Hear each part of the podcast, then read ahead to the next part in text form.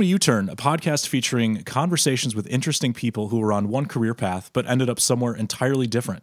I talk with my guests about where they started, how and the why of big career changes they've made, and what work means to them today.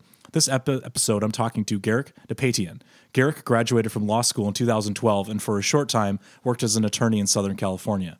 Today, however, he writes code for a living. That's right, he is now a programmer. I first heard of Garrick via the weekly interview podcast he does about Swift, Swift Coders.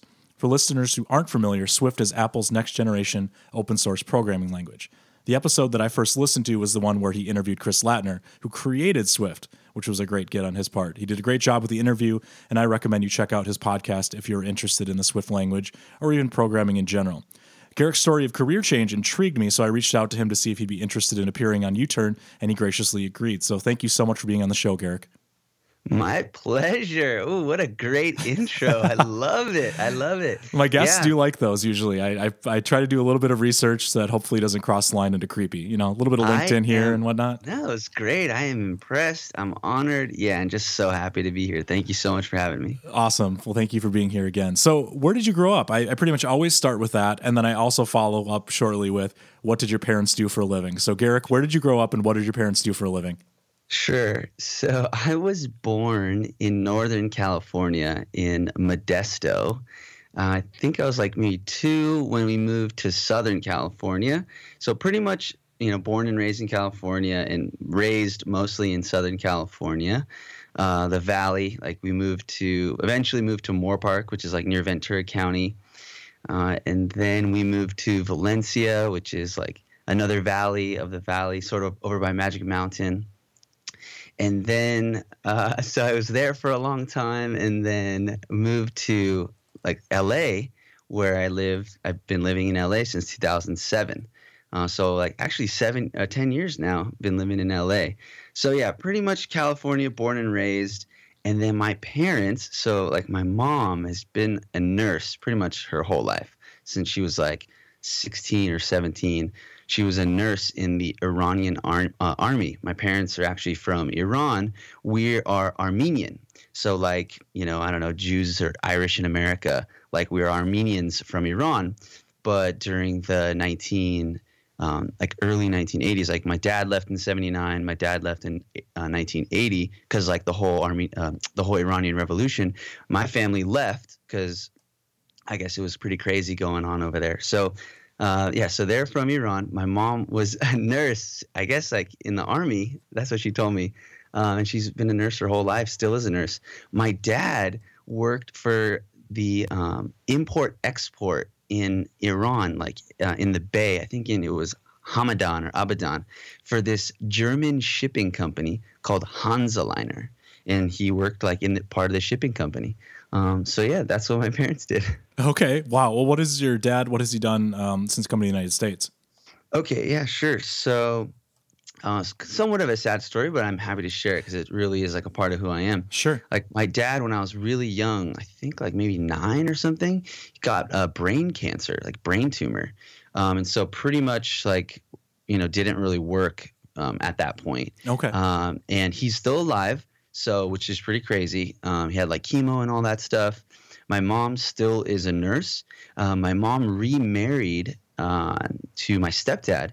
Shout out to James, uh, who is a landscape architect uh, and wholesale and retail tree farmer.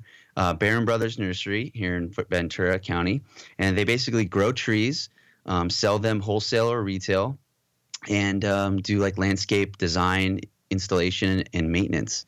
Uh, he's been doing that like since he was I don't know 16. Started mowing lawns and now have a business. Like you know they have had a business for a really long time. They like install huge trees. Like they worked at um, they worked at uh, Evan Spiegel's house actually. You know oh, the really? CEO of Snapchat. Yeah, yeah. He totally. like bought some house, and then my dad's there like installing these trees. So that's what like my dad, my stepdad does. Who's like basically my dad, pretty much because I've known him since I was 12. Sure. Uh, yeah, so it's really interesting that this is happening again because I don't know almost every guest I've talked to comes from a family uh, where there's some entrepreneurship, which is really interesting. And I don't know if it's just because of the people I'm talking to, it's kind of a small sample size, or if there's something to the fact that people who see entrepreneurship in their family kind of have this idea that they can go out and do something different or kind of do something on their own or whatever it might be, um, kind of breaking the mold. So that, that's kind of interesting. So I, I always like hearing what, what people's parents did growing up. So were you one of those kids who knew what you, quote, wanted to be when you grew up uh, from a young age, or were you somebody who just kind of ended up somewhere? Right. I I wanted to do something great. I wanted to be great. I wanted to do something significant. Um, I had like the idea of maybe being an actor. Uh, when I was young, maybe you know five years old, I remember I was going to be a lawyer. Like it was told, it was like sort of it was foretold that I was going to be a lawyer. Dad wanted me to be a lawyer. Mom wanted me to be a lawyer. So like I always had that in my mind, like, oh, I'm just going to be a lawyer because that's what like my parents want me to do. Um, I guess they saw something in me like saw this skill and plus they're immigrant like immigrant parents i was going to ask they, about that because i think that's a common thing for immigrant yeah families. totally. So immigrant parents especially like iran like i think indian maybe like immigrant parents they they're like maybe a little ahead of the curve and they're like no go be an engineer. But like the i guess iranian like think doctor or lawyer. Um, maybe now they're catching up and thinking like engineer is probably better uh, anyway so like or my dad wanted me to be like a pilot i think too or something like that hmm. so anyways garrick's going to be a lawyer and so that's what i'm thinking but to me like when i think about what you know what i wanted to to be or what i was thinking about as a kid and growing up i really had no idea i just know that i wanted to do something significant something significant but you yeah. got this family pressure to go into law. So you didn't yeah. know what it would be though, what the significance was. And being a kid, I think it's hard to imagine what actual jobs are. At least it was for me. Like I had really no idea what, besides the obvious ones. You know, sure I knew what being a lawyer was, uh, but yeah, I think I'll, I'll, you don't know what usually you can do beyond those kinds of things. So all I thought about when I was a kid was Coca Cola and like Lucky Charms. so sugar. Yeah. I, I, think your story is especially interesting to me uh, looking at your background again on LinkedIn because I was a political science and history uh, double major in school, and I had thought about law school myself. My grandfather was an attorney but didn't practice, um, so I, I, didn't end up going that route. But it's it's really interesting to me that you also kind of had this this family maybe feeling of, of becoming an attorney. So when you went to college, um, were you starting down this pre law path right away, or did that come a little bit later? Yeah, so I graduated high school. I had no idea about college, like that you were supposed to apply to college like before you graduated high school. Um, so I ended up going to like CSUN, which is like a like a Cal State college uh, here in, in, California, and I'm taking like 300 level Jewish studies classes. Like I don't even I'm taking like a math class. I go to like the the final and I realize I hadn't even studied, and like well, what am I doing here in college? I have no idea. So um, I'm reading like this James Dean biography, and like I'm pledging a fraternity, and um, I'm like, okay, this is weird. I go on like a um, a winter vacation, and I'm reading this biography, and I'm like, I want to be an actor, and and why am I pledging this fraternity? What am I doing at CSUN? So I quit. I go to a local community college. I start studying um, like acting and like film and creative stuff and then you know as part of prerequisites you have to take all these other classes. I take a political science class and the teacher like really likes me. And he's like you should study political science and you should be a political scientist. And i met like a, another friend who was thinking about doing kind of the same thing like becoming a lawyer. So like the lawyer thing kind of creeped back in and i had no idea what i wanted to do. Like i kind of gave up on the acting thing. So um, i just i just you know decided okay i'm gonna go to law school, become a lawyer. And yeah. how did you like law school? Okay, so law school. I mean, so you know, you go to. I went to a four-year institution after the community college, and that was like cool. I became like good at school. You know, I guess I was always good at school, but I, I became good at school. And like in law school, you have to basically be good at school, or you have to be good at studying, and you have to study smart. Law school, it was fun, I guess. Uh, I don't know. It's kind of like out of place. I, maybe I'm kind of always just like this awkward guy, and I felt kind of out of place. Didn't really like getting drunk all the time with everybody, like going to the bar review. I think it's called on Thursday nights. Um, I think that's pretty common in law schools for people that aren't aware. Like, there's a heavy drinking culture for sure. Like, it's very stressful, and there's a lot of studying, like you said. So, yeah, I think that's pretty common. Yeah, so I felt a little out of place. I actually was going to quit. Um, I go like I think it was my second year. I go into the counselor's room office and I start crying and I'm like, I don't know what I'm doing here. I don't want to be here. Counselor, you know, her job is to basically get you to stay in school because they want your tuition. But she was right. she was really she was really nice. So like who knows? Maybe I'm being a little being a little mean, but she was really nice. So she says to me, "Okay, that's fine that you want to quit. Take a day, think about what you'll do if you do quit. So I take a day and I couldn't think of anything. So I just stick I stuck with it. And I graduated. Um, yeah, so like law school for me, it's like kind of this thing I look back on and I'm like, dang, like I spent all this money and all this time. Um, ultimately though, maybe I needed to do that to like push me towards what I want, like almost like a magnet, right? Like the mag like we were the same, I guess. What is it? Opposites attract, right? So maybe right, law school yeah. and I were the same, and it was like pushing me towards the thing I wanted. Anyways, like through law school, I, f- I found out what I did not want, and it pushed me towards whatever it was that I did want. And and so, yeah, you know, like it costs a lot, and I wasted some time, but ultimately I'm here. So I guess law school is good. what do you think, or do you think more positively it did anything for you in your career in terms of skills you might have learned or a way of thinking? Because I feel like that's often the pitch nowadays, Definitely. especially with attorneys not being quite as hireable as they once were. They say, well, you don't need to practice law with a, a law degree. You can do lots of things. Do you feel like you gained some of those things from being in law school? Definitely. I think there's at least two things. So, one thing, uh, if you ever listen to Chris Sacca, he'll say, um, what was the quickest way for me to get a seat at the table? Go to law school. And that's what he did. I didn't think of it that way, but when I go into a room or I'm at an interview, immediately the the person that I'm talking to or the person that's interviewing me um, has a certain outlook on who I am uh, because I went to law school, because I went to USC law school, because I passed the bar, you know, first time, because I uh, worked as a lawyer. Immediately, like for good or for bad, most likely it's it's good usually, and that's great. Like, yeah, it was an expensive sort of um, thing to like ex- expensive bonus, you know, to get. But that's that's really does happen. I think. Well, that makes um, sense. Yeah. The other thing is um, very related to programming. Is as a lawyer, you're doing a lot of research, writing, um, organization, uh, you know, organizing, you know, mental models in your head, um, figuring them out, putting them together um, you know, applying these rules. So I take comfort uh, in, in, the fact with my programming that I have really good skills um, in research and like reading comprehension, logic games like the LSAT, for instance. Um, so all those like skills, th- those are those are big skills like that you learn you kind of learn those in law school. At least they maybe they bring them out of you.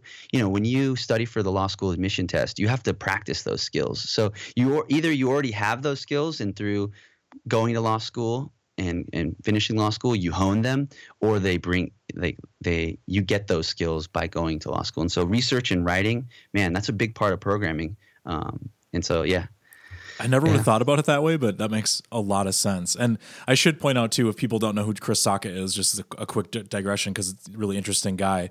Um, yeah. He's a venture capitalist, right? And I can't remember where he became most famous, but I first became aware of him through Gimlet Media, which was founded by Alex Blumberg. It's a podcast network, and the first season, uh, I think, a first show that they did on Gimlet was a, about the creation of their business called Startup, right. and it was fantastic. And Chris Sacca appears numerous times on the show and talks about venture capital and and helps Alex kind of try to find his way in this crazy world uh, of an NPR reporter coming in and starting his own business. So uh, that's definitely worth checking out. Yeah, he's a def- he's an interesting character. Sorry. So you've met him. or no, talk to him. Just, okay. No, I've never met him. Just like I've listened to lots of interviews. Oh, sure. Uh, of him, and he's he's an interesting character. Well, you you do seem to be somebody who, and maybe this is also brought out by law school, but you're really good, um, from what I can tell anyway, on the internet of honing in on people who know things and soaking up knowledge from them. Like you've obviously, if you're uh, a professional programmer at this point, you've definitely managed to learn a lot on your own, which is really cool. And obviously, we'll get there uh, to the programming part, but I just think that's really cool. Yeah, I, am not sure where I you know pick that up, um, but what I've heard from people is like if you're interested in something, so let's say you're interested in programming, then go to those people who do that and speak to them and learn from them. And that was one thing that I did uh, when I was driving um, Uber.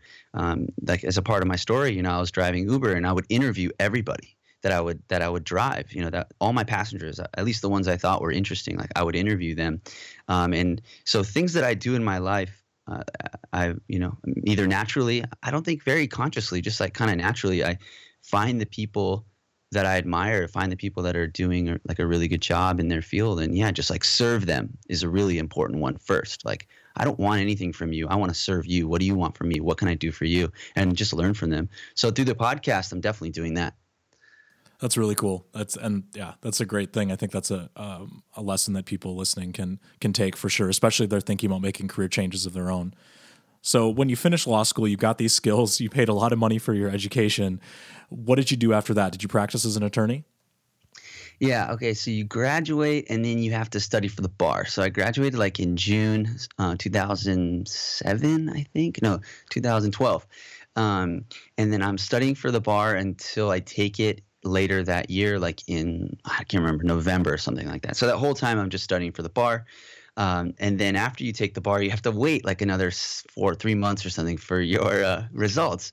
So basically, for a half a year, you know, six months, I'm studying for the bar, taking the bar, waiting for my results. I get the results, you know, I pass it. I get a job with a family friend doing personal injury uh, work. It's just him and I. It's his uh, practice, and he basically is just taking me on um, and I can you know I can just learn from him, and you know ultimately it was an opportunity that I could make whatever I wanted from it, you know, um, and I I chose to really not make much out of it because it was just that's just the natural thing that happened. Um, I could have if I wanted to, like, you know, do the best and like you know ma- help make his business like better but that just didn't naturally happen and that lasted about a year uh, let's see, like a year and six months or something.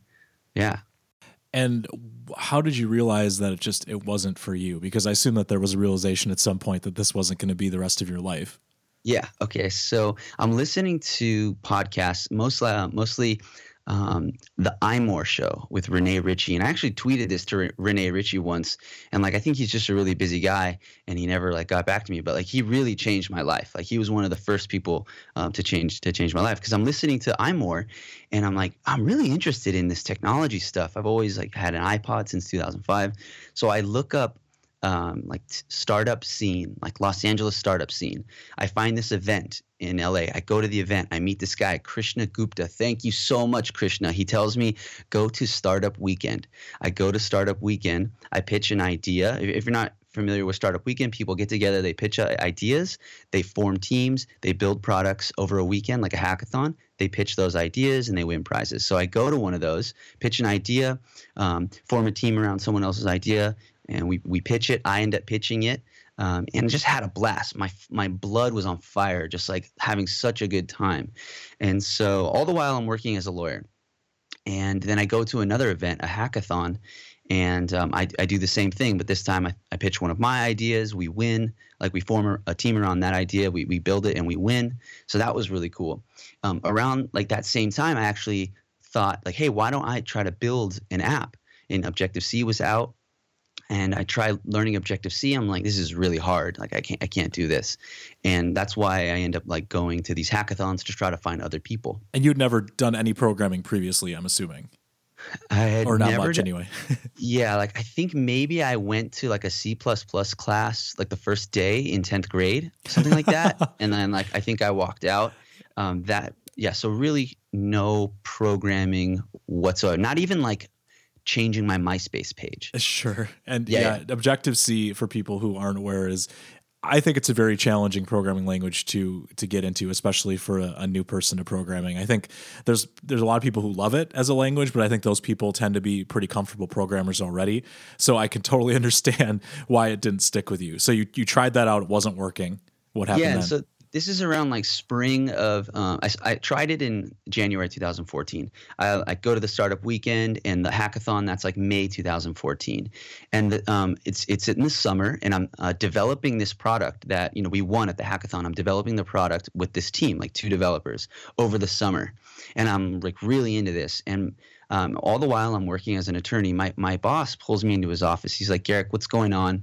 You're depressing me. I think that you need to take a break because I can't have you depressing me. Like this is my business. I need to like I need to focus. And I said, you know what? You're right.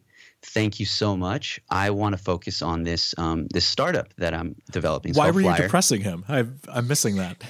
Uh, because of my just general like presence. Like when I would go to work, I just wasn't into it. It was oh, just a natural. Sure. And he could yeah, tell. Just an, yep. And so thank you so much to him, uh, because without that, who knows if I would have been honest with myself. But he was, and like, man, we we talked, um, you know, uh, a couple years later, like uh, maybe six months ago, and like I told him, I said, "Thank you so much." Like that was really really crucial. So I, I just leave the office, you know, like I stop working for him, and I work on this um this startup idea full time, and I drive Uber. Like I had tried Uber uh, maybe a couple months before, just as like an experiment because I'm interested in technology. But at that point, I was like, yeah, I could just drive Uber. I don't need to make that much money. Um, and I can just drive Uber and pay my bills while I do this startup thing. So I spend the like the next like six months, let's say like summer to um, to to the the fall, like winter. I mean um, January, uh, just like doing this startup thing and driving Uber. So I'm working with these two developers, uh, and I realize like I know more about iOS development than they do in terms of like a technology standpoint. And I'm like, hmm, why am I working with these guys when I'm more into it than they are? All the while I'm driving Uber, I'm interviewing people, I'm telling people like what I'm doing about um, my startup, and they're like, that's cool. And I'm interviewing people, like learning. I interviewed, um, I drove Phil Dunphy. I don't know if you know Phil Dunphy, like Ty Burrell, and it's this like show Modern Family. Yeah. And he, he's a really famous guy now. He didn't he, he didn't get that breakthrough until he was 40 years old. So I'm interviewing these people, like learning about their lives, like, okay, I can do this. And um, kind of like you are now, you know? And and so like it's the winter i'm on winter break and i'm like consuming these wwdc videos in a worldwide developer conference like the apple developer videos. And i'm like you know what? I'm going to give this another shot. Swift is out now. Swift came out um, about six months prior right and so january 2015 hits i come back from like a family trip and I just say, okay, I'm going to give it another shot now that Swift is out. Uh, and so it was like this kind of interest that did not die. That then I said, I'm going to give myself the chance to explore.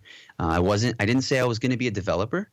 I just said I was going to explore, maybe build this app by myself, and just like just explore. Yeah. So that was January 2015. Do you think that you would have tried this again if Apple hadn't released Swift? I think not. And I told you know I told Chris Lattner that in person and over the podcast. And yeah, I you know he changed my life, and everybody else that created Swift and Apple definitely changed my life. Which is unbelievable when you think about the impact that that has. Because again, Objective C has been around for. 20 plus years, I think, and I think people felt like it was fine. Uh, certain people were agitating for something new. John Siracusa famously had been predicting that Apple needed a new programming language uh, since I can't remember what year it was, a long time. And it just didn't come. It didn't happen. And then the Swift thing emerges. And I think a lot of the old time Objective C people were skeptical because it, it doesn't look like Objective C at all, but it is infinitely more approachable. And I think that your story kind of proves that, I would say. So I, I think that's incredible to hear. Yeah, and I think I'm not I'm not the only one. I think that there's a lot of people out there like me who are now becoming or interested in becoming programmers because of the approachability of Swift. And when you hear Chris Lattner talk about it, um, and you just look at the language, like it was designed to be approachable. Look at Swift Playgrounds for iPad. You know, it's designed to be approachable, and that's like the really, really genius part on Apple and you know and, and whoever was involved in making this this language like making it approachable be, uh, because yeah I mean just like yeah changing people's lives we need more developers. Oh totally. Um, yeah. and it's it's approachable but yet it's still incredibly powerful too so you can really dig deep if you need to. Um, so you what was this app that you were building on your own? What was it you were inspired to make? Yeah, so the first app I wanted to make, I, it's called Slink. I, so here's the thing: I'm a working iOS developer, I have two meetups here in Los Angeles. We have over a thousand members. I have like over 10, you know, t- we have over 10 teachers. I work for Farmers Insurance full time. I have zero apps in the App Store. Pretty interesting. Uh, and it's kind of this guilt. I have a little bit of a guilt because like the app that got me here uh, is is Flyer, and it, I, it, it's not in the App Store, and I kind of have this guilt, like, hey, you got me to where I am. I should like put you in the App Store. Um, so, but the first app was called Slink. It was like um, basically like Instagram for links. So, like, I, I love sharing links with people, and I just want like a way to keep track. It's like collaborative link sharing. Have you heard of like Delicious? Uh, yeah. Or like, yep.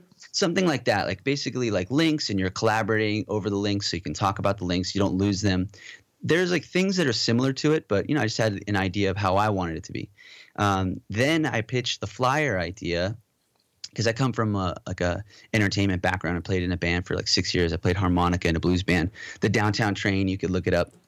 And uh, so flyers were really important to our shows. We had a weekly. We would do every Monday night. We do all these other kind of events um, throughout, and flyers were really important. So, um, like right before I went to the hackathon, I was like, "Hmm, what should I pitch?" Like, oh, I remember I had this flyer idea. So that was flyer, basically like um, Instagram type of a thing, but just for flyers. So, you, so you open up the app, I show you flyers based on your time and location, uh, and and that's it. And so. That's yeah. a really cool idea. Actually, um, I'm super into music, and you know, I've I played in bands growing up a little bit, and that yeah, I it's awesome because you always see these these flyers for shows, and there's always really cool art and stuff going to them, and I don't think anything really exists like that that's so catered to such a specific uh, audience. So it's a really cool idea. Yeah. So we'll see. I don't know. Maybe I'll put it out there one day. so you, you're kind of doing these apps on your own, um, and then eventually you get a job as a, an actual like quote real life iOS programmer working for a big company. How did you make that happen? Did you just have these apps as as things you could show off and show off your code, or? Right. So I uh, I'm it's January 2015. I'm still driving Uber, and I'm like, okay, I'm going to learn how to do programming. So you you know, fast forward basically like a year, um, so to say, like to you know maybe like nine months. It's um like the fall of 2015, and I'm like, I really like doing this development thing. Like I'm gonna just keep doing it, and uh, I need a way to get into the tech scene more. You know, embed myself in the tech scene. Um, had a friend. He's he had a, a startup. Uh, he hired me to be a sales, um, kind of sales, like general purpose, like guy. They, but I started out as sales, so I was like we had a it, it was um, a delivery platform. We were targeting um, at the time mostly marijuana delivery companies. It's called Onaway. Um, so actually, at the time, I was calling all these companies and saying, "Hey, do you want to use Onaway to like manage your deliveries?" So I'm just doing like sales. Then all the while, I'm still building Flyer like in in my in my spare time, and uh, my my boss or you know the CEO is like, "Hey, I see that you're you know you're really into making these apps. Like, why don't you make an app for for our startup?" I said, okay. I spent two months building their app all by myself, and I fell in love. So before that, it was like I was just making flyer for myself and maybe doing like my own startup. Once I built, once I was able to focus, and I was doing it in spare time, right? I was just working on flyer like at night. When I was able to focus full time on programming, I fell in love. And so it went from programming to make a, an app and a startup to I want to program full time because I want to get paid to do something I love and I love programming. So once I had that in my mind, that was my next goal was how do I get paid to do this full time because Onaway they didn't want me to to program full time. Uh, that was just like a 2 month experiment and then they kind of had to put it off to the side while priorities changed. So then I'm doing sales again and then I'm doing like QA and all this kind of stuff. So um, as soon as I, I decided like I want to work full time, I just started putting feelers out there. I had um, applied to work at this startup um, in uh, here in Cal- LA called Splore, and they really liked me. You know, they really liked my personality, etc. But my experience, like they couldn't, you know, they didn't really like my experience. You know, um, so six months go by, and that's six more months of of uh, programming experience. I have my podcast. I have my meetups, and uh, I see that they're hiring again. That same company, Splore, and they say, you know what? We still really like you. We have um, everyone we interview, we like you more than them. And I'm not trying to like you know blow my own horn, but that's what they said. And they, we wish we would have hired you um, back then. We ended up going with someone else, and it was like a waste of time and money. Um, here's a coding challenge. If you complete it, we'll hire you so I, I take the coding challenge, I go above and beyond. Um, you know, I learn like programmatic auto layout just for them, and uh, and and and they uh, they hire me. At the same time, my friend Yariv, shout out to Yariv, changed my life. He, um, Farmers Insurance is uh, recruiting him. He just got a new job, so he has, he says like I'm fine, but you should hire Garrick. I met Yariv at my meetup. You know, I wasn't networking. He came to my meetup. He ended up teaching everybody. It was amazing and and so he says hire Garrick. So I go through the interviewing process with farmers, and I'm like, hmm, I don't really want to work at farmers. You know, it's like a corporation. I end up uh, taking the job at at Splore while I'm still going through the interview process with farmers. I work at Splore for three weeks. Farmers uh, wants to hire me because I did a coding challenge. I killed the coding challenge. I have my podcast. I have my meetup. I'm a lawyer, and um, I tell Splore, I'm like, look, guys, I have to take this job. You know, they're gonna they're gonna basically pay for me to go to to this consulting agency. They're going to teach us like extreme programming, and I and I I leave and I go work at Farmers, and now I've been there almost a year. It'll be a year, May twenty third. Oh, that's an amazing story. I I just it's hard for me to, for me to even wrap my head around it because of all these things that you were doing and you had these this, these meetups and you're just clearly so dedicated to becoming a programmer it's like you willed yourself to become a programmer and to have people hire you to write code for a living um, yeah. which I like 15 years ago, it wouldn't have even been possible to do that because I mean, I mean, I mean, it would have, but you would have had to buy all these books and uh, who knows what language yeah. you would have even gotten started with and you know the app store didn't exist the iphone didn't exist like it's just it's nuts yeah. for me to think about how what the world is like in 2017 enabled you to do these things which is just incredible so how do you like your uh, corporate job because you were worried about it. And I, I, totally get that, right? I mean, it's the startup scene seems really cool and exciting, and you get to work on these really interesting apps. But yet again, I mean, Farmers is a huge company with a lot of customers. There's a lot of impact to be had there. So how's that going? Yeah. So uh, Farmers before us, like, so we're the mobile team at Farmers. Before us, there was, uh, you know, zero full time mobile developers like at Farmers. Uh, and uh, farmers is going through a agile transformation and our team is at the tip of the spear as they say. So like they built our team to not only take over development of the mobile app but to drive the agile transformation of a 20,000 person you know 20,000 employee company. Wow. Um so so there's a lot yeah there's a lot going on there. The opportunity is huge. Um, there, there's so many there's so many positives. So yes let, let's like let's start with like the misgivings or like the doubt that i had. So yeah i don't look at myself as like a corporate guy I was one. I almost didn't take this job just because it's like a corporate kind of thing, you know. And I spoke with a friend, um, and he's like, "Look, you're going to get great experience, and um, that's invaluable." And uh, the opportunity really was too good to give up. Like they, I spent the first month at Carbon Five here in um, what's in Santa Monica here in Los Angeles, um, learning extreme programming and like test driven development, Git flow from the command line. We were doing like functional reactive MVVM. It's just like continuous integration. It's like all this stuff. so basically, I got this like crazy like education crammed in a month. Like I, I didn't do any meetups. I didn't do any podcasts.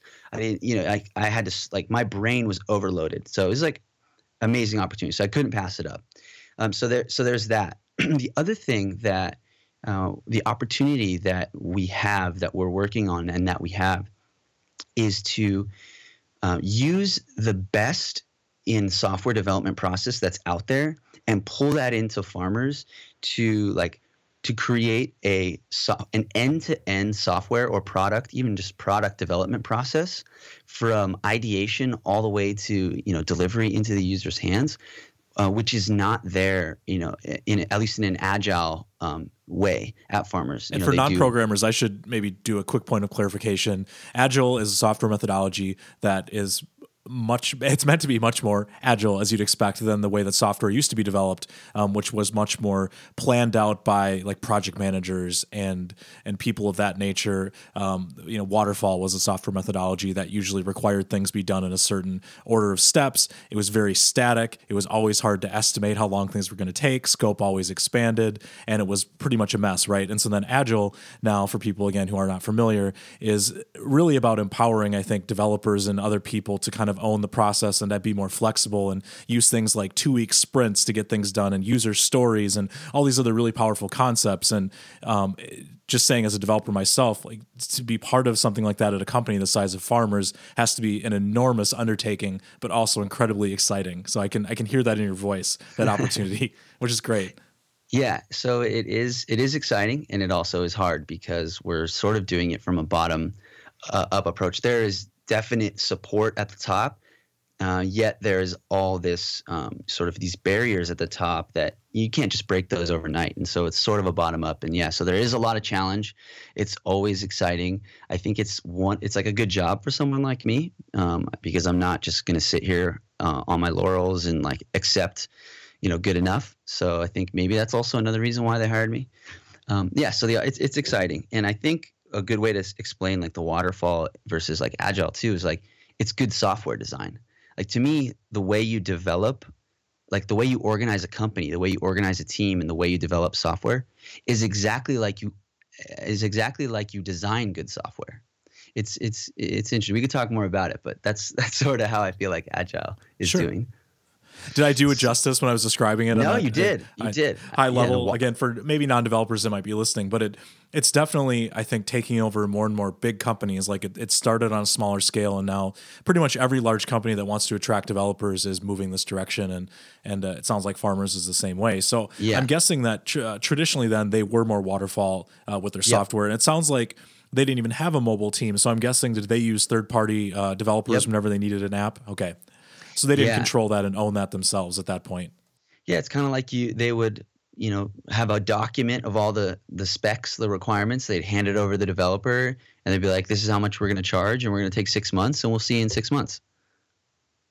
It's kind of like how, you know, I think that's kind of how a lot of waterfall people, you know, uh, do it. Yeah, I think so, you're right, and I think companies have realized now that it's too important. Like th- these mobile apps and everything, your mo- your website, it, these are all touch points with your customers. And because there's so much great thinking in technology right now, if you don't do that, your competitors are going to, and you're going to risk losing your customers. So, yeah. yeah so like corporate corporate job, it's interesting. Uh, I just try to focus on like the amazing opportunity that I have in terms of like learning and also leaving behind. So amazing things that I'm learning and will continue to learn. And like leaving behind, um, you know, whenever the day comes that like I do leave farmers, like I'll have been a part of le- like this legacy of like end to end, you know, agile product development. It's really cool. So, what does an average day look like for you as a developer who works in a, a fairly corporate environment? Yeah, so we, uh, well, we're agile, so it's always changing. Um, I can say like what it's been this week or like kind of last week. This week we're doing uh, stand up every other day. So stand up, um, you know, you have your morning meeting and we're all standing up. Um, I guess it's like supposed to save time. so we'll we'll meet Monday for stand up, uh, and then after stand up we'll do our IPM or iteration planning meeting where we go over uh, new user stories. We'll estimate them uh, for the points, right? And that's how like yeah. Anyways, so for non-programmers, what is a user story in software development? Uh, so I can't remember the guy's name, but like the guy that invented, um, you should watch this video. I'll try to find it. And he talks about how he invented extreme programming, like basically from the seat of his pants. And a user story says something like, you know, as a user, I want to be able to log in so that I can view my account you know and then like there'll be maybe there'll be some kind of spec like by the designer that says this is what the ui and ux should look like. So we'll have all these user stories which are essentially like feature requests and uh, we sit around the table and we talk about you know what what it's going to take to implement it and then once we're all ready we um, we say like one two three and we raise our hands and we use fibonacci sequence. So one uh, three uh, five, eight. We go up to eight, I think, and uh, we decide on a number for points. And then, like, um, when you finish a story, you get those points, and then the project manager can see like your velocity, like how many points you earned. And velocity should like be pretty steady. Like sometimes it goes up, sometimes it goes down, but it should be pretty steady. And then that's like how you can gauge. Um, you know when you will be able to deliver certain features. So like that's what um, Monday looks like, uh, in, you know, so we do stand up and then we do IPM. That goes until maybe like so we start at 10, maybe it goes to 11. It depends. And then I just um, program mostly uh, by myself. Sometimes we pair. We've been pairing less lately. I, I kind of miss pairing actually, and I, I tell my coworkers like I miss pairing with you. So we'll try to um, pair. But yeah, I'll just be programming, uh, working on my story, and uh, like I'll, I'll, go to we use rally like we were using pivotal tracker which was nice. We use rally. It's like oh man it's not good. So we use rally. I get my story. I um, i start it. Like i'll create a branch. I do git all from the command line. Um, start like start a branch and i just start working on it. And then uh, eventually like commit it and push it up and do a PR, do code review, merge it in, uh, and continue, rinse and repeat. So that's like that's that's like basic uh, kind of it's the general software development for us. Um, Wednesday, so we skipped Tuesday, uh, like no meetings Tuesday uh, this week, and then Wednesday we did another um, stand up, skipped stand up on Thursday, and then we did a Friday.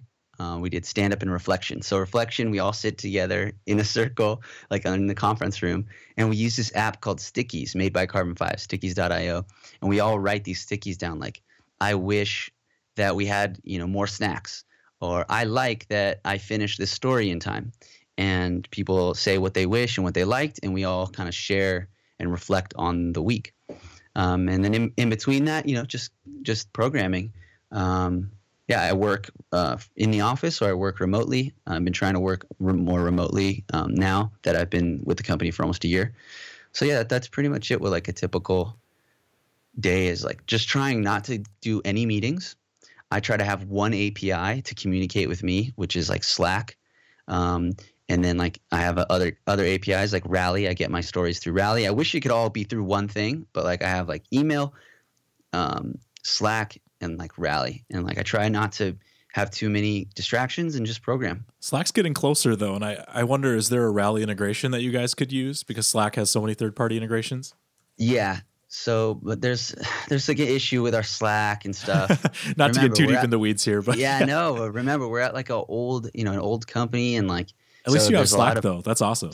Yeah, yeah. We use this thing called Flowdock, and for some reason, Flowdock is like perfect and everything works. So we have like our GitHub integration, Rally integration, like everything. So yeah, if we wanted to, we could have everything integrated with like the one communication tool. So I could get my stories through, you know, Slack um, and just communicate through Slack. Because to me, I think like it's good to have face to face and and like you know visual. So if it was video, and it's good to be in person and talking. But I think for the most like most of the conversations when people are exchanging information, I think one API is better than multiple. So like you and I have one API right now. Like I hear your voice and you hear mine. And so I think like through Slack, it's like kind of mostly one API. It's just text. And I think we can be more efficient that way. And so again, it goes back to what I said about like I think organizations and processes should be designed just like good software, like almost like a Unix program, you know, just like one input, one output. Right. Uh, versus having to track down some email from somebody or in some other piece of software communication. If you can just kind of keep things all coming through the same place, then everybody's on the same page, ideally. Yeah. Which yeah. I yeah, I'm definitely with you in that regard. So when you look at your life today, which you just described, basically it's a lot of programming. Um, you're in an agile environment, so you have stand-ups every other day and you're working on your stories and you're just plugging away. And you look back at your life as an attorney um, during that time when you were working for the personal injury firm. I mean, how I've got to believe that this life is so different now. How does it compare in your mind? Like, can you even remember what it was like to do that versus what you do now? Uh, so I I try not to think about it. It wasn't traumatizing. Uh, it just like was sure. not. It wasn't exciting, and I just really was not excited or happy. Um, yeah, I was very um, in a despair kind of like feeling. Actually, there were times when I felt very desperate and like very depressed and like you know like i mean like very even though i never would have done anything about it like it was like to to have the feeling that i know that if i find something that i am passionate about i will just you know crush it. I will be so happy you know i'll be happy and i'll do an excellent job. And to not know what that is it's very like a despair kind of a thing. It's like you want to just find it but you can't and and it's and you can't find it. It's hard to find it because you're so sad. It's like right? Um, so i try not to think too much about it but it, it was like you know I, I was still having a good time in my life but like when i would go to work it was like i was just not really caring too much about it. Um, so but now i mean i love what i do. I i uh, wake up and i'm just super stoked and i just go to work and i I mean, look, I still have bad days and things like that, but I just love what I do. Uh, now, in terms of like physical, um, this is something interesting. Like when I was sitting in, when I was working as a lawyer, I was sitting in like a sort of an office or a cubicle thing that was in like a suite, like an office suite that was in this building, right? And I'm like, ugh, I don't want to be, and I'm just on a computer and like, I don't want to do this. Now, physically, I'm not really that much different, but what am I and and physically what am I doing? I'm working with a computer. Mostly what I was doing with uh, being a lawyer was like working on a computer, you know, um, doing research and writing and stuff like that. But what is my mind doing and how does my mind feel and how does my mind respond is completely different. And that is what's really important to me. Uh, it's important that I'm super engaged at a high level, like my mind is operating at like peak peak like excitement and and just uh, efficiency. Like my mind personally my mind other people are different. My mind is made to solve problems. And in general humans are their minds are made to solve problems. But you know mine is just it really is meant to solve problems. Like i love solving problems in simple ways beautiful ways and complex ways. And software uh, programming like allows you to do all those. Oh, and so totally. yeah it's just uh, it's just totally and, and, but also the the the creative thing, which was really important at first, which I haven't actually thought too much about lately. Um, as a lawyer, not too much creativity, but as a programmer, you have the opportunity to be very creative, um, and so that was really important to me. No, no, and, that makes so, a lot of sense. Yeah. So looking back on it, night and day, super stoked. Um, can't even believe how I got here yeah, it's it's it is mind boggling, and I think that your story is especially cool because uh, again, you spent a lot of money in this law degree. Not to belabor the point too much, but I think a lot of people in your position would have felt really trapped by that and thought, well, you know, I did it, and I don't really want to do it anymore. But I, you know, whatever, I have this degree, and it was expensive, so well, you know, I'm just going to be a lawyer. But you didn't let that define you for the rest of your life, and I think that that's an incredibly powerful example. So I think that's pretty cool. Yeah, I just took took the risk, you know, just took the leap. I had to. Um, I just, I didn't think too much about it. I mean, I did. I thought to myself like, I don't, I don't like what I'm doing. I know I can do something else. That I want to do something else. I don't know what it is. So let me just, you know, explore. I drove Uber for pretty much like two years almost. It, it took two years from quitting being a lawyer to getting a job at, at Farmers full time. So like that experiment was two years.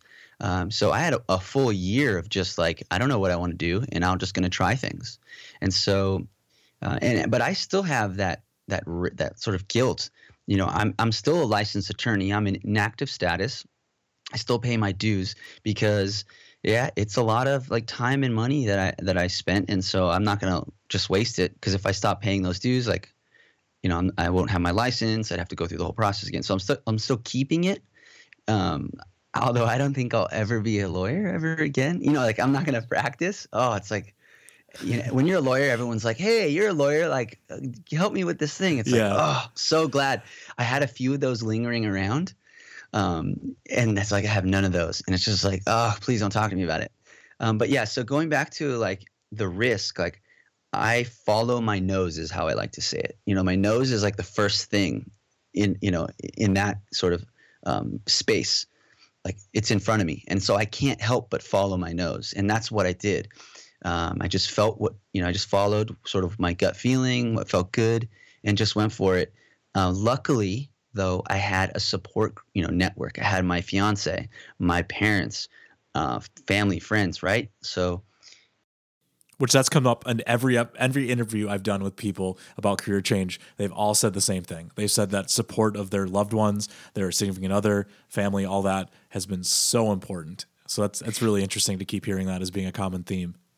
Yeah. So if you're thinking about doing something similar, the best thing you can do is be honest with yourself and be honest with those around you and let them know this is how how I feel, this is what I'm thinking, and uh, people who love you who believe in you they will support you um, so long as like what you're saying is you know rational um, and and the people that are not true to you and who don't believe in you um, will probably try to make excuses for you not to do it but everyone that that loves me and that believes in me um, supported me and understood because i i didn't just say like okay i'm gonna quit and screw you see you later i said i'm quitting being a lawyer i'm driving uber uh, to pay for what I you know need to pay for while I figure out what I want to do. I think I like this tech thing. I'm to follow it and see. I'm going to give myself six months and see like where it goes. And um, my mom was crying. She said, "My son's a taxi driver." My stepdad was like, "Oh wow." Yeah, she was crying. Like my son's a taxi cab driver, and my dad, my stepdad was like, "No, um, I, you know, I think you have a good head on your shoulders, and that makes sense. Like, but like when six months come by, we're gonna talk again." So yeah. Wow. Well, and you, you mentioned law and, and, not feeling like you could be very creative, but I did want to throw out something that I learned in, in one of my previous episodes. Have you heard of David Sparks before of Mac Power Users podcast? Yeah, yeah, and I saw that you interviewed yes. him, and I wanted to bring that up too. Yes, super fascinating guy because he was burnt out after 20 plus years for a firm and he just opened his own shop because he still loved being a lawyer. He just wanted to be a different kind of lawyer. And he's always had this Mac Power User stuff in the background and he's kind of been able to be creative with his law career because he started his own business and he kind of does it his way. Uh, he actually uh, reviewed a contract for my wife, which was amazing. So we did this over Skype, and this is the kind of business he runs now, which in, in 2017 is possible. It wasn't possible 20 years ago. So I thought that was really cool to, to learn from him. Yeah, I learned about MacSparky uh, in you know at some point during my transition and he was an inspiration. He was someone who was a lawyer that was very into technology. And so i remember thinking about him a lot you know possibly reaching out to him and seeing i if i could work with him or just in general being inspired um, by him. Um, so yeah, I thought it was a happy coincidence that you interviewed him, and uh, yeah, well, I also wanted to bring it up. So that's really cool. Yeah, that's that is awesome, and you should definitely reach out sometime. Anyway, he's a super nice guy and and really easy to talk to. So yeah, yeah, very cool. So, I mean, we're getting near the end here, I think, but I think the last thing I wanted to ask, and you may have kind of already answered this, but I'm going to ask it again is if you could go back in time uh, before you made this change, before you became a programmer, and tell yourself one thing or give yourself a piece of advice now that you've been through it and you've done it, what would that be? Putting you totally on the spot, so take your time. Yeah, I think that I would tell myself, uh, follow your nose, and I would know what that meant. And so I, I think maybe it's hard for other people to understand what that means. But uh, to me, I, I think I think about things sort of like maybe 50%, and then the other 50% I just kind of do and I go. And so you kind of have to find your your method. But for me, a lot of what I do is just natural. Like I just do it because uh, that's how that's my nature. Like uh, people always say, like uh, I'm a, I'm the ram, you know, like my my sign, like uh, you know, I'm Aries, like my sun's whatever sun sign is like Aries, and I'm the Ram, and that's like what the Ram does. It Ram just like does, you know. And sometimes that gets me into trouble. And so a lot of like what I do is like trying to learn how to be better at that. Um, so for for if I was to give myself advice, like you know, going back to that moment, yeah, I would just say, look, man, follow your nose. And if my nose was telling me um, just go for it. You got to quit this law thing and, and go after this kind of tech, this random startup kind of tech thing. Um, that's what I would have done. Um, but in general, like general advice for anybody uh, that is thinking about making a transition, I think uh, you have to just give yourself the time and space to explore another possibility without any uh, like constraints. I never told myself I was going to be a developer when I was first starting out. I just said that I'm interested in this and I want to see where it goes. You know, it started out as like developing an app and like try. I thought I was going to be a business development kind of product person, like a Steve Jobs or something like that. You know, I never told myself I was going to be a developer um, until I realized I fell in love with it. So, a general advice to to someone out there is give yourself the time and space to explore. You owe that to yourself because uh, if you don't, you'll never know, right? You never know until you try. Well, you only get one life, right? And I think people you just get it's easy to get comfortable right in whatever it is you're doing and you know the older you get the more risky changes seem to be and i think it's just easy to fall into that rut and i think a lot of people have dreams they have things they want to try have things they want to do but it's just scary to think about doing them so I think your story is an amazing account, and hopefully somebody can can take something from it, and and maybe somebody's going to be tweeting you and saying, "Hey, Garrick, you changed my life because I I heard uh, your podcast interview, or I heard you talking to somebody on Swift Coders, or whatever it might be." Well, you have a podcast. You know what it's like. I'm sure you get those messages. I have actually, and, yes. Yeah, and so yeah, I do get those messages, and um, I mean, this is why we do what we do you know um, we do it because like we have an experience and we want to share it with people in the hopes that they benefit from it and um, if if you're listening you're probably in that situation and and so um, you know listen to more of of this type of stuff go talk to more people and get inspired. So yeah, I mean, I, I get messages like that, you know, because I have my podcast, I have my meetup. It's uh, it's awesome. It's a blessing. I'm just happy to help. Well, thank you so much for being on the show, Garrick. I, I really appreciate it. Your story is amazing, and I'm really glad you shared it tonight. My pleasure. My pleasure. Thank you so much. Happy to be here. Well, good luck with everything, and uh, hopefully you you interview some more awesome guests like Chris Lattner in your podcast. I will. All right. Thank you.